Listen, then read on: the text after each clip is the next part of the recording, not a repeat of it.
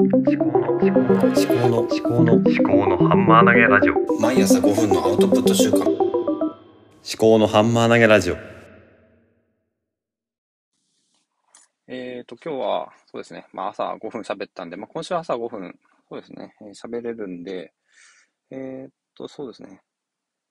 なんかちょっと余裕ができたんですね。えーというのは、車の中で喋ってもいいのかなと思ったんですね。で、あの、朝の5分、うん、起きてすぐ5分ですね。あんまり、あの、時間はないんで、本当に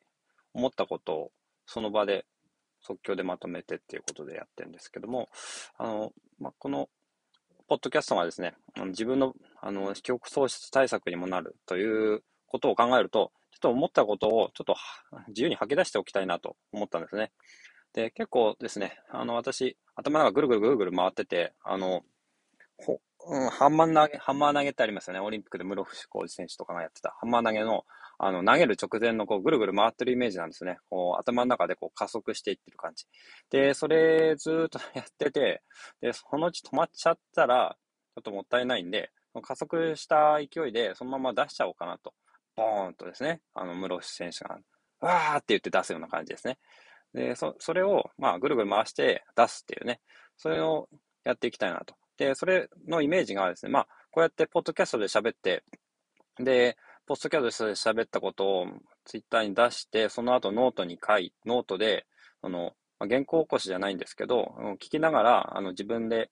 なんか考え直したこととか、こういうことも書こうかなっていうのを、あの、書いているわけですね。で、それは大体、あの、職場の昼休みの時間帯とかに出すと。えーで、やってるんですね。まあ、それがまあ結構最近の一日のルーティンになってきて、っていうのは、それが結構ですね、まあ、ぐるぐる回す作業に似てるんですね。で、ぐるぐる回して、本当はですね、もっとまとまった記事をノートで書きたいと。えー、ノートで書いたりしたいということなんですね。だからぐるぐる回す。で、あの、他にもいろんな、あの、円があってですね、ぐるぐる回ってるんですよ。いろんなところで、頭の中で。で、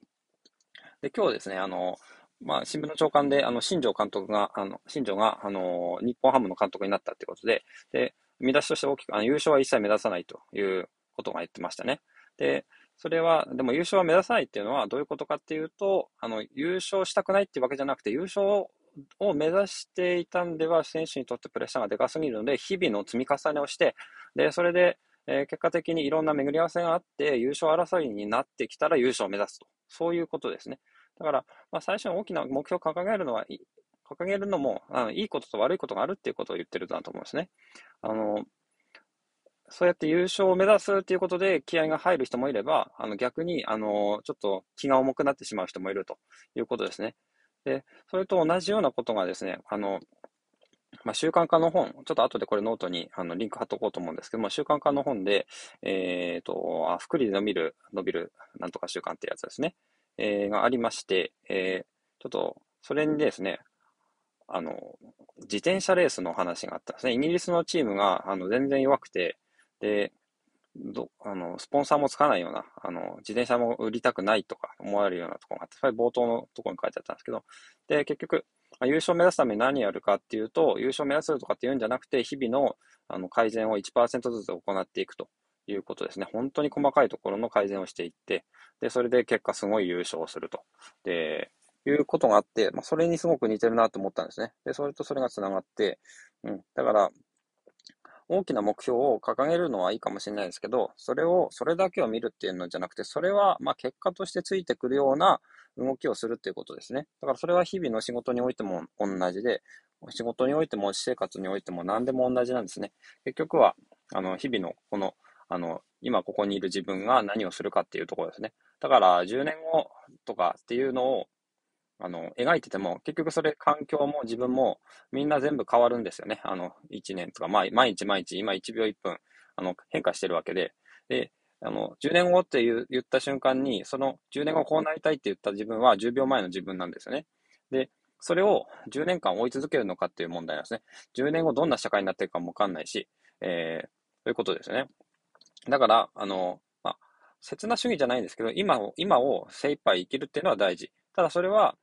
まあ、ある程度、まあ、どういう人生を生きたいかっていうことが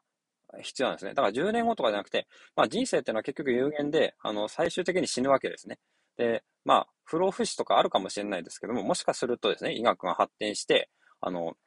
DNA のあのテロメアが減っていくっていうのもなんか解明されて、あの、細胞分裂とかしても、あの、DNA が減らないような、それなどができるかもしれないですけど、そうじゃなくて、まあ、どっちにしてもですね、物理的な存在なんで、物理的に消滅する可能性はいくらでもあるわけですね。交通事故で死んだりとか、隕石隕石が降ってきたりとか、あと火山が起きたり、地震が起きたり、火事になったりとか、雷が落ちてきたりとか、物理的な存在である以上ですね、不老になったとしても、あの、死にうるんですね、人間は。ってことはですね、あの、死ぬ時を、まあ、想定する必要があると思うんですね。死ぬ時を想定して、死ぬ時から逆算して今どう生きるかっていうのを常に、あの、今は、まあ、常にですね、あの変化してるわけですね。まあ、時間が経ってるかどうかっていうのは、またちょっと別な難しい話があるんですけども、今ここにいる私っていうのは変化し続けていて、ただ、あの、終着点が、まあ、どこにあるかわかんないですけど、この今生きてる世界の、うん、からは、あの、いずれいなくなるわけですね。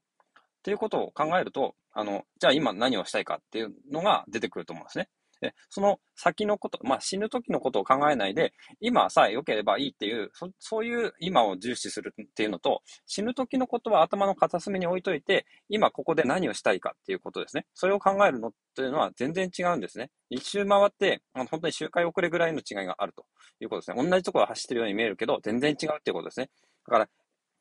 円運動で行くと、同じところを回ってるのか、それとも一個上のあの、螺旋状に登っていくのかっていうところの違いで、ずっと同じところ回ってる人っていうのは本当に今しか考えてないっていうことだと思うんですね。で、そういう人たちが、まあ悪かっていうと別にその人が悪いわけじゃなくて、その人もその人なりの人生があって、あの、そういう経験、いろんな人生経験とか環境要因とかいろんな人たちとの関わり合いとかがあって、今があるわけで、その人たちが悪とかそういうことではないんですね。で、まあ、あの、じゃあそうじゃなくて、いろいろですね、まあ意識高い系とか言われるんですけども、そういう人たちがどうやって、あの、上に行くかっていうことを、